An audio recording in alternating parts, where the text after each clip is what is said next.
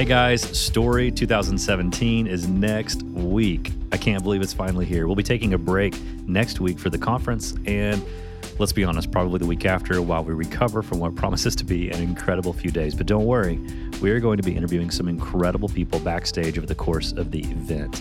If you haven't checked out our speaker lineup yet, take a moment to check it out. It'll give you a glimpse of who's coming up on the podcast over the next few months. So just check out story2017.com.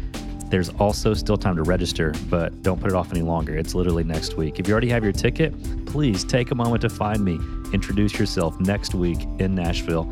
I can't wait to see you there. Until then, enjoy this week's episode of the Story Podcast. We're talking about killing spiders. Trust me, it's a good one. There are things meant for you that are currently beyond your imagination.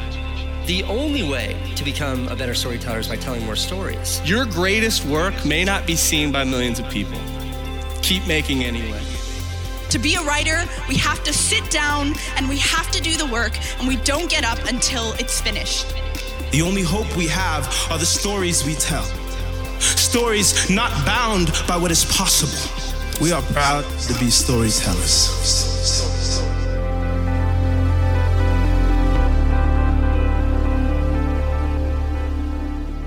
Hello, everyone. I am Harris III. And this week, Sammy Harvey and I sat down with our friend, Carlos Whittaker.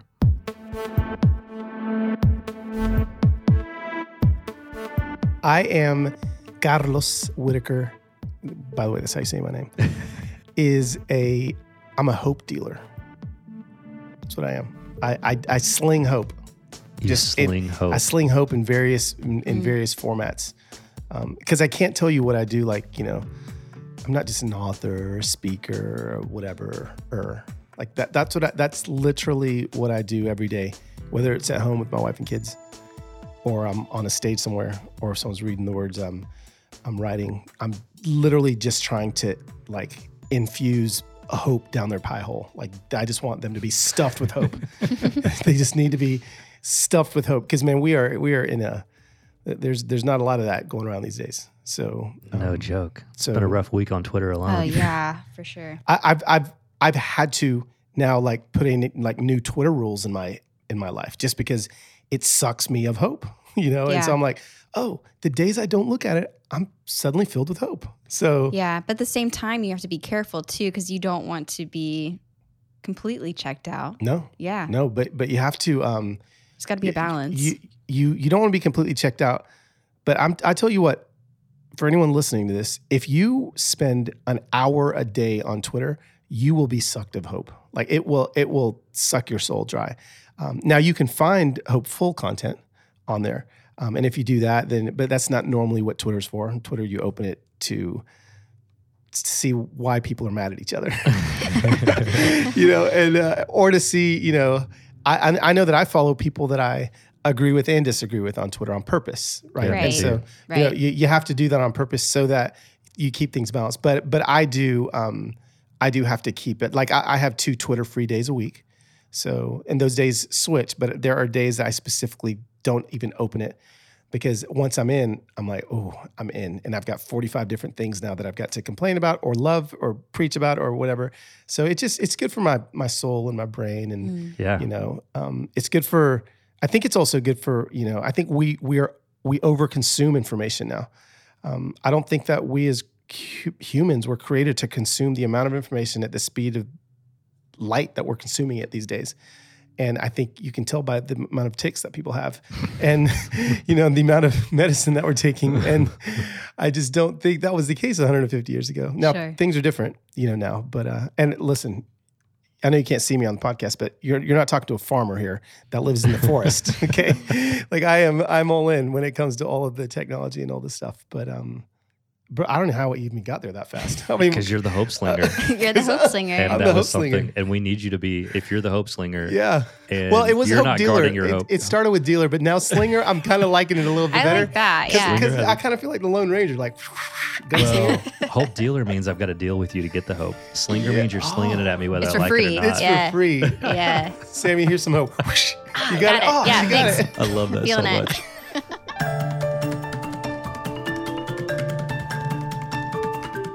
Carlos Whittaker is a People's Choice Award winner, a former recording artist signed to a major label, a social media maven, and currently spends the majority of his time writing books and speaking on stages around the world. It really began when the Whittakers found their family in America's spotlight, with appearances on shows like CBS Early Morning, The Today Show, and more when their video, Single Ladies Devastation, went viral. But for Carlos, his wife Heather, and their three children, this viral moment was just a snapshot of the bigger picture. He really is one of the kindest people I've ever met, and it's been fun to watch his journey over the years from creative director to recording artist to speaker and author. His range of experience has birthed some incredible perspective, and it didn't take long to start learning from him and his insight during our interview. It's true, Hope Slinger couldn't possibly describe him any better, but he does that best by being what I've always seen him as a storyteller. So I, I would argue then, you know, kind of watching you from afar for years now, now being friends, that the medium through which you sling hope is often as a storyteller Yes. in a variety of, of mediums. So let's dig into that. How how in the world did you was there an aha moment at some point where you realized like, oh, I'm a sto- I'm a storyteller. That's what I do. Yeah, there actually was an aha moment. I I um I was the kind of music pastor guy at a church in Riverside, California for 10 years. And um, I slowly but surely realized I started a blog maybe four years into that journey there. And I was I was writing every day and I I just started seeing more and more of my uh, kind of where I was um, affecting people's lives was on the internet and not on the stage and I just would keep writing, and then YouTube came along, and then this was kind of the the kind of the the moment that I realized, oh, okay, this storytelling thing is, can really change the world. Um, we YouTube was a baby at this point, and we had uh, gone to adopt my son Losiah in South Korea, and so I just I'd heard of YouTube. This was like right right after Real Player. Remember there, there was like the Real Player video player, and it's oh, there's a new way that, that you can embed videos on your website is through this thing called YouTube. So I we went to adopt Losiah. We spent 13 days in South Korea, and I filmed an episode every day of our 13 days of our whole trip to go get him. How cool. That's and awesome. yeah, little did I now they call that vlogging. Like that, that that's it's, Yeah. it's like a there's like conferences on how to do that now. This was just we just kind of did it. And so we had these like 15 to 20 minute episodes of our day and and suddenly these videos of us going to get Losiah, especially the last two where we actually went and saw him and picked him up. As of last count, there's there's at least at least he- last Heather's count, my wife, 130 kids that have been adopted because people saw Wow. these videos of us going to adopt Losiah, 130 kids of us going to adopt Losiah, and then them going, we want to do that. I want to do that. And so mm-hmm. now the Losiah's adoption videos are, you know, they've been viewed hundreds of thousands of times. But at that moment, I realized, okay, I can, and I think I saw myself as a storyteller because a lot of people could video themselves going to do something and it not be interesting. You have to be able to. There's a story arc. You have to be able to tell a story in order to keep it. You know, and I think, oh, I think I saw that I, I had that. Um, and so, although I maintained my my paid position of doing what I did as a job, this became something um, more as far as my ethos and my heartbeat.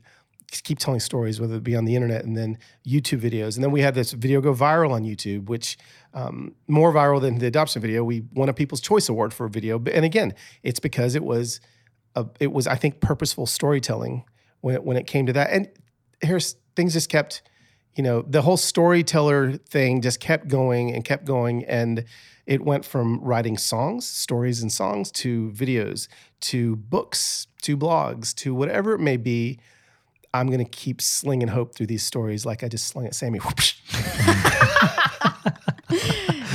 I, So I love awesome. it because it's I love that it's taking place on a variety of platforms because I think what happens when we work in within one art form, like I talk to musicians, for example, they go, oh, "No, I'm not really a storyteller. I'm a musician. I just write songs." Yeah. Or you talk to a painter and they're like, "No, I'm not really a storyteller. I'm just a painter."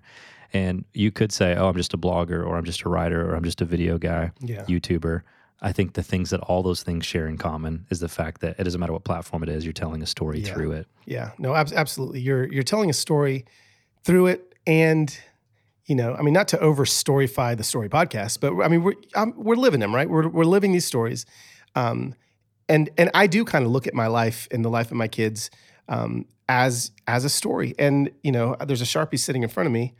I, I feel like every day we've got a sharpie, and you know we don't have a pencil with an eraser. We've got a sharpie that we're writing our story with, right? And so like it, this this life is really powerful. This sharpie is really powerful, and so um, I I love to I love to write with the sharpie and and help people find find hope. You know, especially you know hope out of we we live in a we live in a pretty jacked up world. I mean, things are rough, but in the side of that jacked up world, there's beauty. You know, and um, um, it takes some people like you know like even sammy and what what you guys are doing with with what you do with the good newspaper and things like finding finding great stories that, that are going to bring hope sling hope to people um, yeah it's a power, powerful powerful thing Yeah. I love that. Tell us about uh, the most recent hope that you've been working on slinging out to the world. Ooh, Your book. yeah the recent bit of hope that i'm slinging to the world is i don't know why i just started talking in a mexican american british accent but it, it It's happened good. We're trying to be more diverse in this Okay. podcast, so that helps.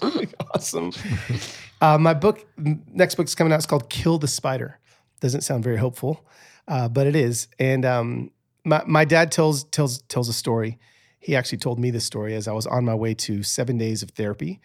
Um, he told me a story in the car, and he said, "I said, Dad, I don't I don't know why I'm I'm going to um, to this place, this therapy place. I just know that I keep rubbing shit on my blessings. That's what I told him." because that's what my therapist told me. He's like, Carlos, every time you something good happens to you, you rub shit on it. And I was like, oh. so I told my dad. I didn't say shit because my dad's a pastor. So I said, I said crap on my blessings. But I told him that he's, and this is what he said. He goes, Carlos, you do rub shit on your blessings. What he said. and then he goes, he goes, he goes, but let me tell you, when I was in Panama, because I said, Dad, I don't know why I'm going to this place. He goes, when I was in Panama, preaching my very first revival, I was giving the invitation. And the very first night of the invitation, Miss Ramirez, she was 80 years old. She walked forward during the invitation. She comes to me, Pastor, can you please pray that the Lord cleans the cobwebs from my life? Hmm. And my dad said, he, he was like, oh, that's very poetic. And he was actually surprised coming from this 80 year old lady, Miss Ramirez. And so he said he prayed that the Lord would clean the cobwebs from her life. And then he said the next night she came forward again and she asked the same thing Can you pray harder that he cleans cobwebs from her life? So my dad said, I prayed that again. And then he goes, Carlos, the third night of the revival, she comes forward. And I knew she was going to come forward and say, He cleaned the cobwebs. But she comes forward and she goes, Can you pray one more time that he cleans the cobwebs from my life? And my dad said he looked her square in the eyes and said, No, we're done praying that. Tonight we pray he kills the spider. And he said, Carlos, I've watched you your entire life clean the cobwebs, deal with symptom management, medicating mm. management of your life. You're really good at that. Five steps to how to do this better and three steps to how to do that better. But you're there to, to find the spider, the producer of the medicating behaviors, and to kill it. So that's what Kill the Spider is all about, is, is helping people get past the subtitles help you get past what's really holding you back. And it's so that's so like whatever. You know, like like really like The publisher the made you put that publisher, yeah, you know, it's, it's like it's like I get it. You got to be vague, but you got but no, it really is a, a spider is is a belief that's been holding you back because you believe something that's not true about yourself. Hmm. And the cobweb is the medicating behavior that brings you some semblance of relief to whatever that that lie is that that you believe. And so so the book's called Kill the Spider and it's helping people um, get rid of what's really holding them back. Yeah. So yeah. I don't know if we have anything else to talk about because artists and storytellers and creative community people They don't- we they don't deal struggle with with that. that. They don't struggle with that stuff. with yeah. lies. We see ourselves in the mirror as we actually are. Yes, It- it's they're the most they're, they're the most holistic version of humanity that you've ever experienced. Nothing fragmented in any way, No. shape, or Nothing's form. complicated. We have Yeah. no insecurities. Our relationships are all healthy. Yeah, Yeah. so good. Yeah. Help help the creative community um, understand the message of that book in the context of what you see them struggling with. Yeah, you know, um, so so as as a storyteller, um, I, I know that again. Let, let me do, redefine again. A a uh, a spider is is is a belief that you've agreed to that's not true. So a lie. Okay. Um, and we all have those. We all have those things that we and and in some in some point in your life that was born for some way for some reason, and then a cobweb is a medicating behavior that helps you deal with that. Now, as a creative, I know that um, you know, we love creating the work. We hate to sell the work. We hate to. So, I mean, we'll just get super basic and simple here. Sure. You know, let's just talk about my book in general. Sure. Kill the Spider. I wrote this book. I put my blood, sweat, and tears into this book. I I um I get done with the book. I send a copy to a good friend of mine who I, who loves everything that I do, and and I have them read it. and they're like, "Hey, I'll get back to you tomorrow," and they didn't get back to me that day. And then I text them, "Hey, have you read it? Yeah, yeah, yeah I've read it. Read it. I'll get back to you." Then they didn't get back to me a week later. And what happens? I start believing a lie.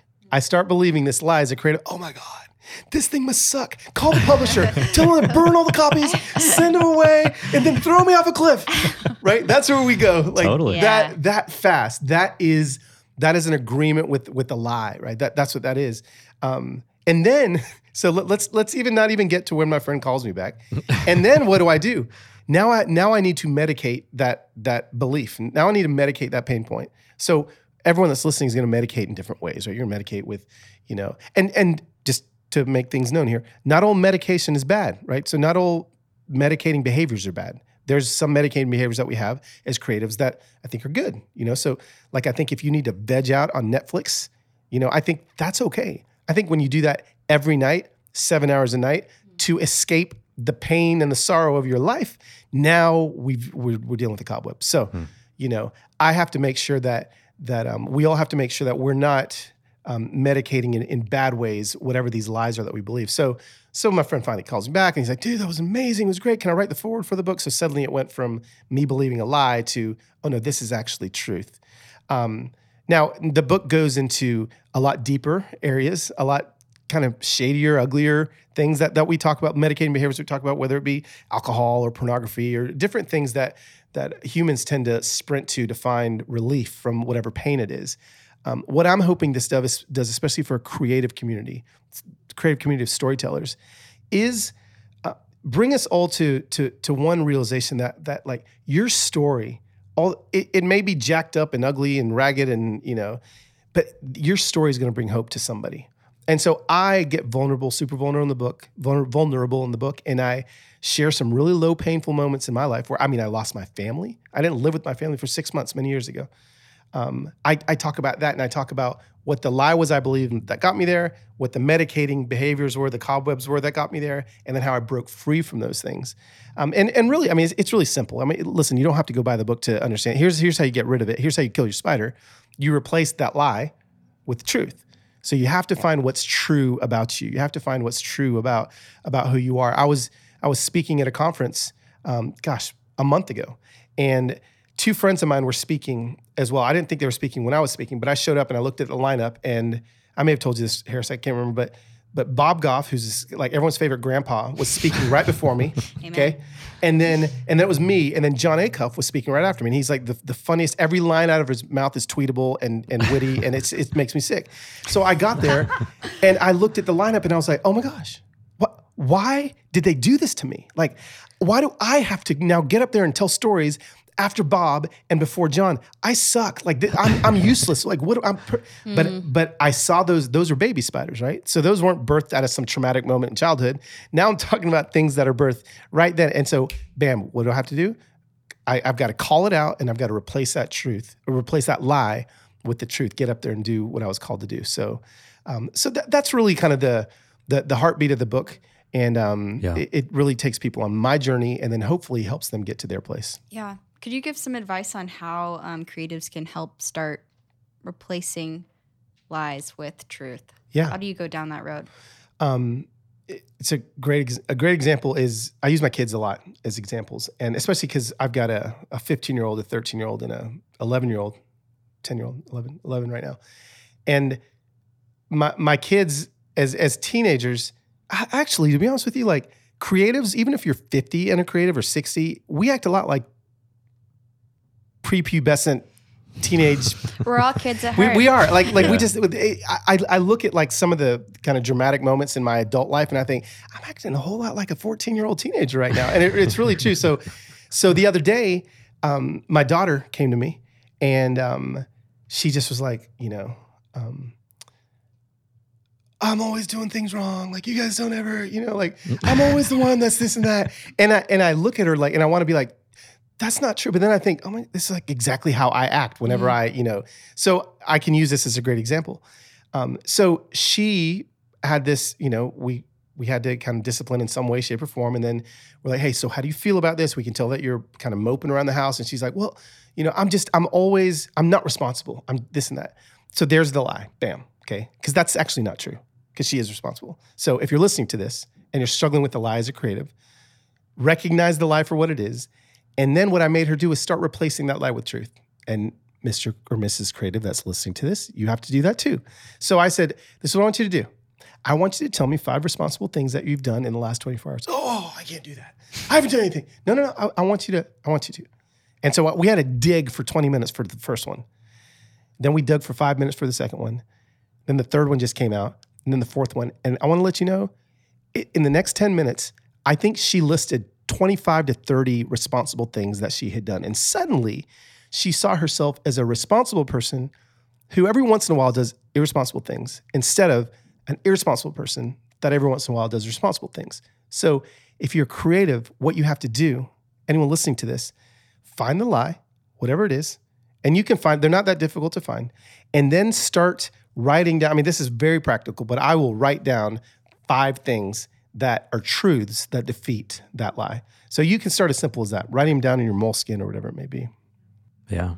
Sammy's been posting some of those. You've been posting like these oh, daily yeah. affirmations, right? It reminds me Really? hearing you talk about it. It's just Yeah. like, okay, this is the this is what I'm going to declare as true today Yes. about Totally. me. So Daily important. affirmations have been huge for me over the last couple months. And, and what you're doing when you, when you do that is, is you're speaking truth of your Right. life. Yeah. Even if it's I don't believe it in that moment, Yep. That's what I have to keep telling myself to Yes. believe it. Yeah. Yeah. And then live into it and ch- Yes. let it challenge me. Yep. Yeah.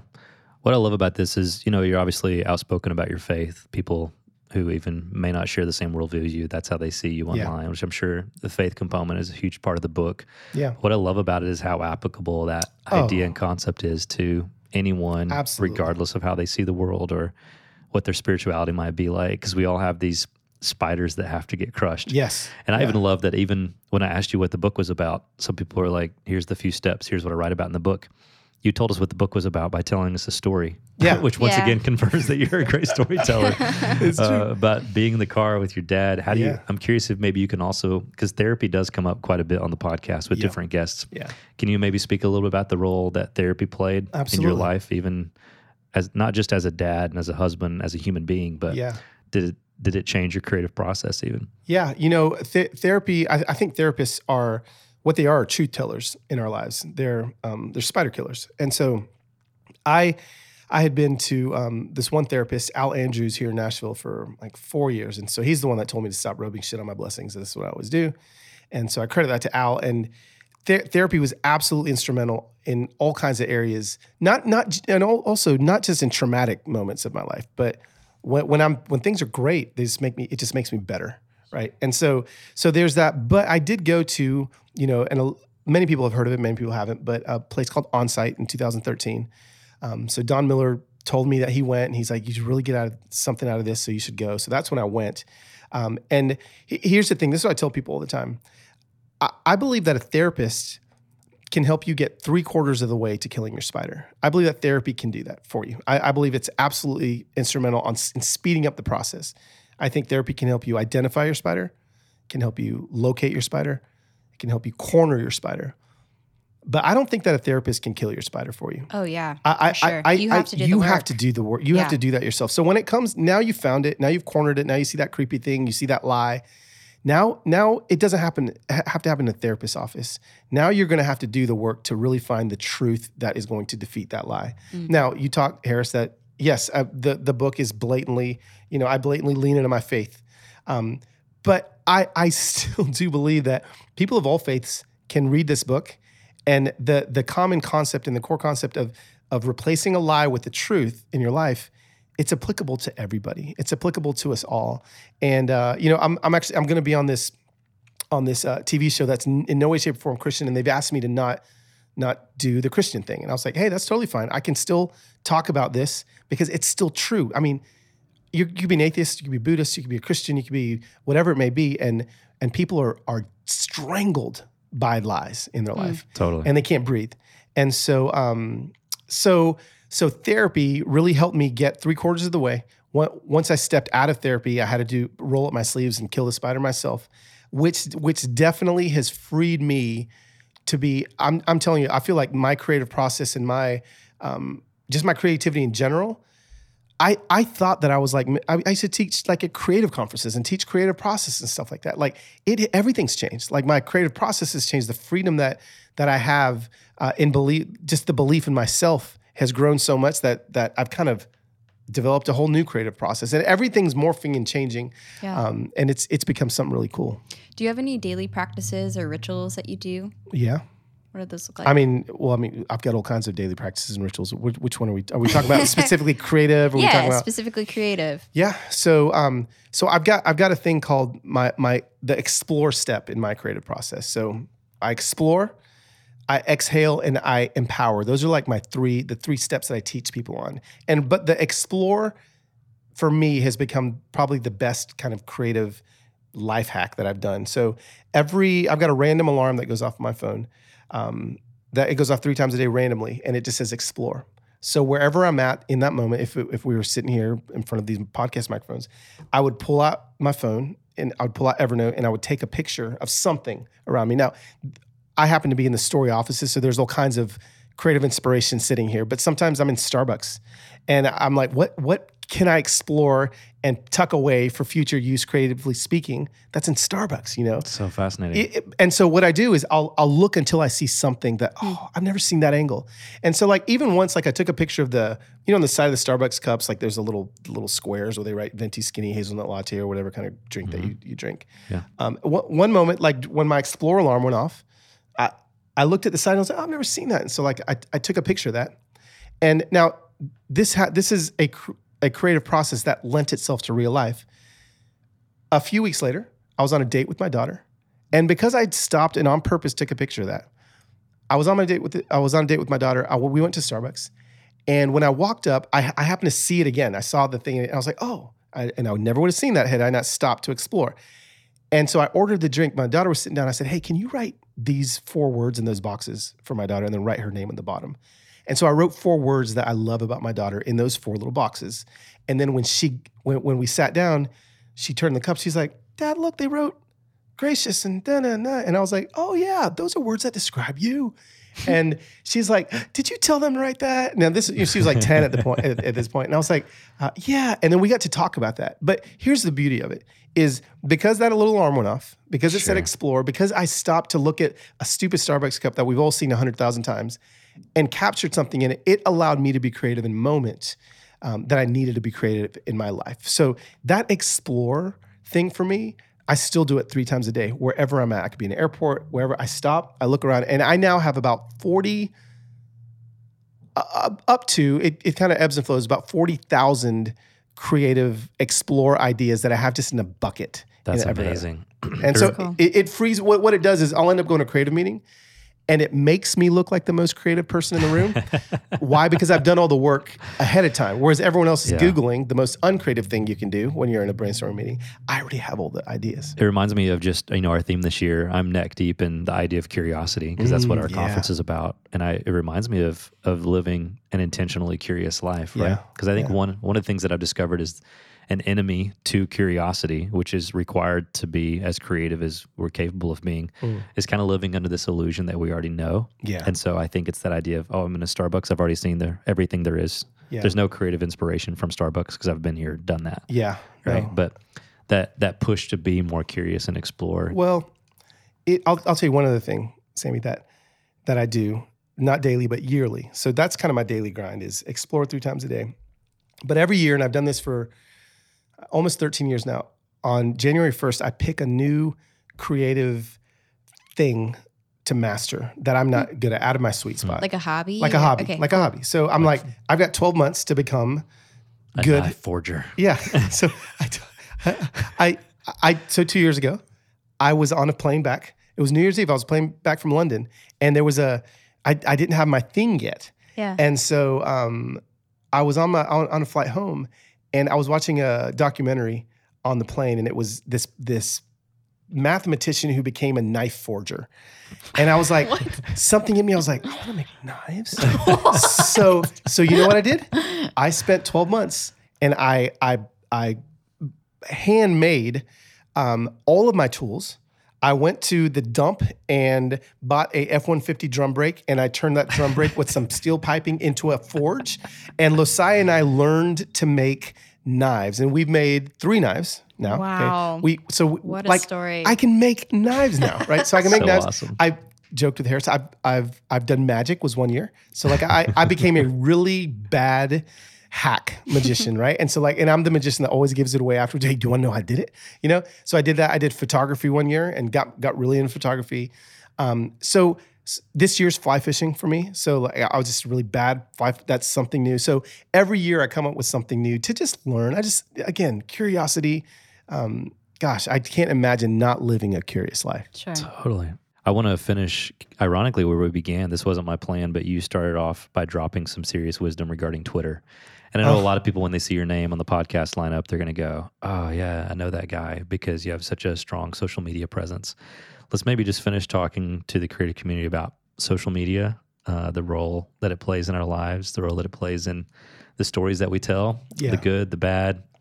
Yeah, I'm sure you have feelings on either side of it, but I do. give us some wisdom.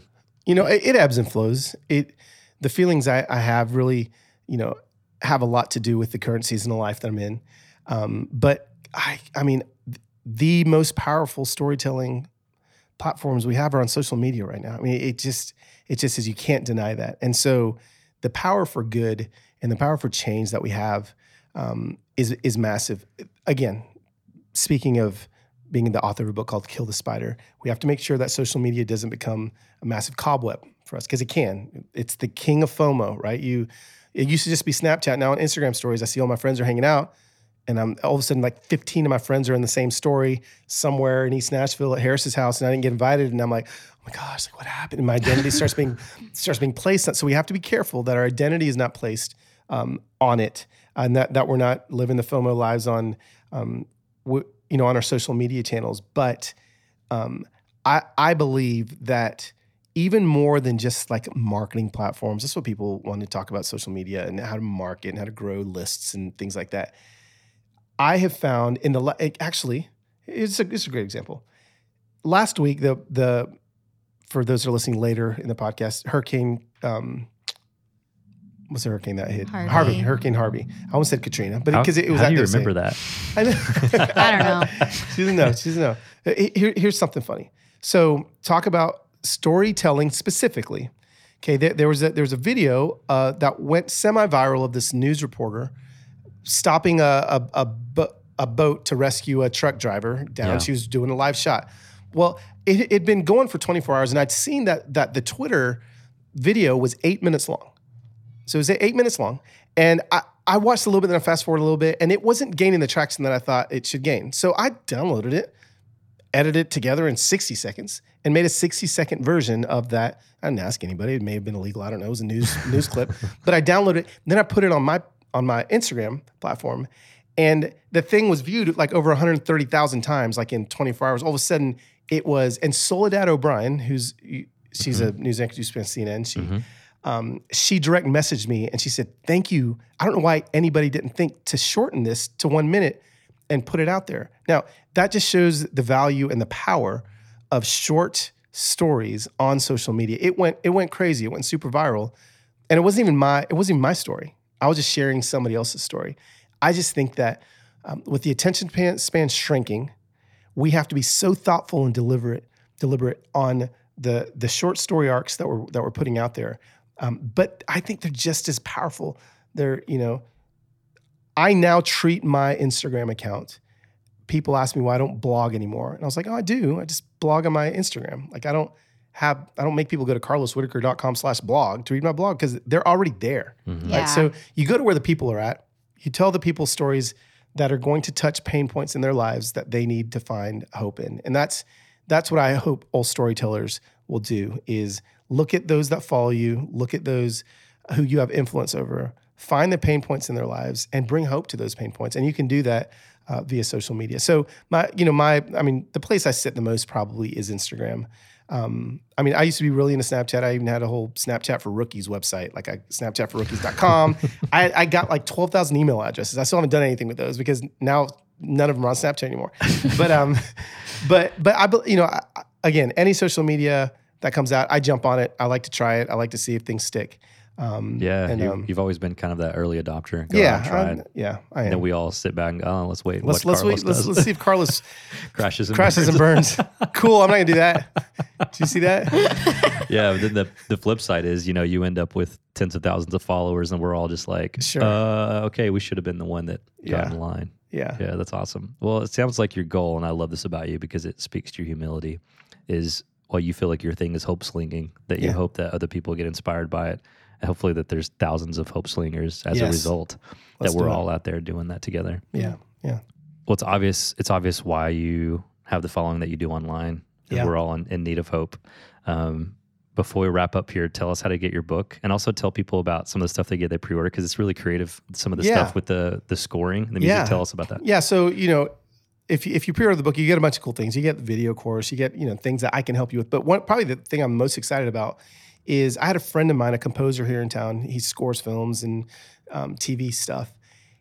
He said, I, I talked to him. I just had the idea. I said, what if we had like a soundtrack to Kill the Spider? So cool.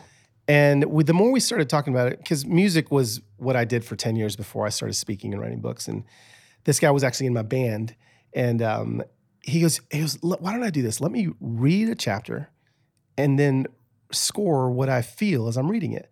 So what he actually ended up doing was reading it on his on his computer screen. As as he was reading it, he was just kind of playing different chords and scoring it. And so he scored the entire book. So the book incredible. the book has an instrumental soundtrack to it that was actually scored and written as he was reading the book. So I listen to it and I just weep because what it is is a good friend of mine's heart and vision behind my words in my book. And so now I tell people pre-order the book. You'll get this free. You'll get the the um, the instrumental soundtrack for Kill the Spider. He also did it for my first book, Moment Maker, and it's incredible to hear the difference. In in the Moment Maker sounds more like a Disney movie, whereas this one sounds more like Stranger Things, you know. But but um, the, the score is different. But it's really cool to to actually read while you have this instrumental soundtrack joke, behind that's you. awesome. It's That's it's really a blast. So you can go there and you can pick that up uh, as So well. It's been a creative. fun thing. Yeah, the I love website, that. Yep, killthespider.com. killthespider.com. Yeah. Man, thanks for coming in and talking to us. Yeah, thanks so much. You guys are awesome. Keep slinging hope. Swinging hope. Here you go. Sammy. Got it.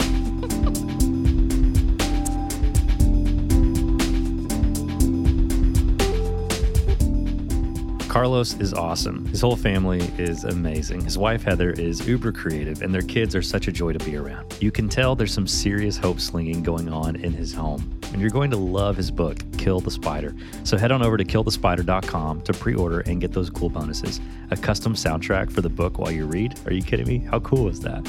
You can follow Carlos online if you don't already by following at Loswhit. That's just at L O S W H I T. And thanks to Sammy for joining me for another great interview. She's online at Sammy Harvey Co. That's Sammy with an I at Sammy Harvey Co. C O. Check out the daily affirmations we mentioned. She's been posting those lately, and they've been great to read. As always, I am Harris III, and I'm grateful you took the time to listen to the show. I can't wait to meet some of you next week at Story 2017. Thanks for listening.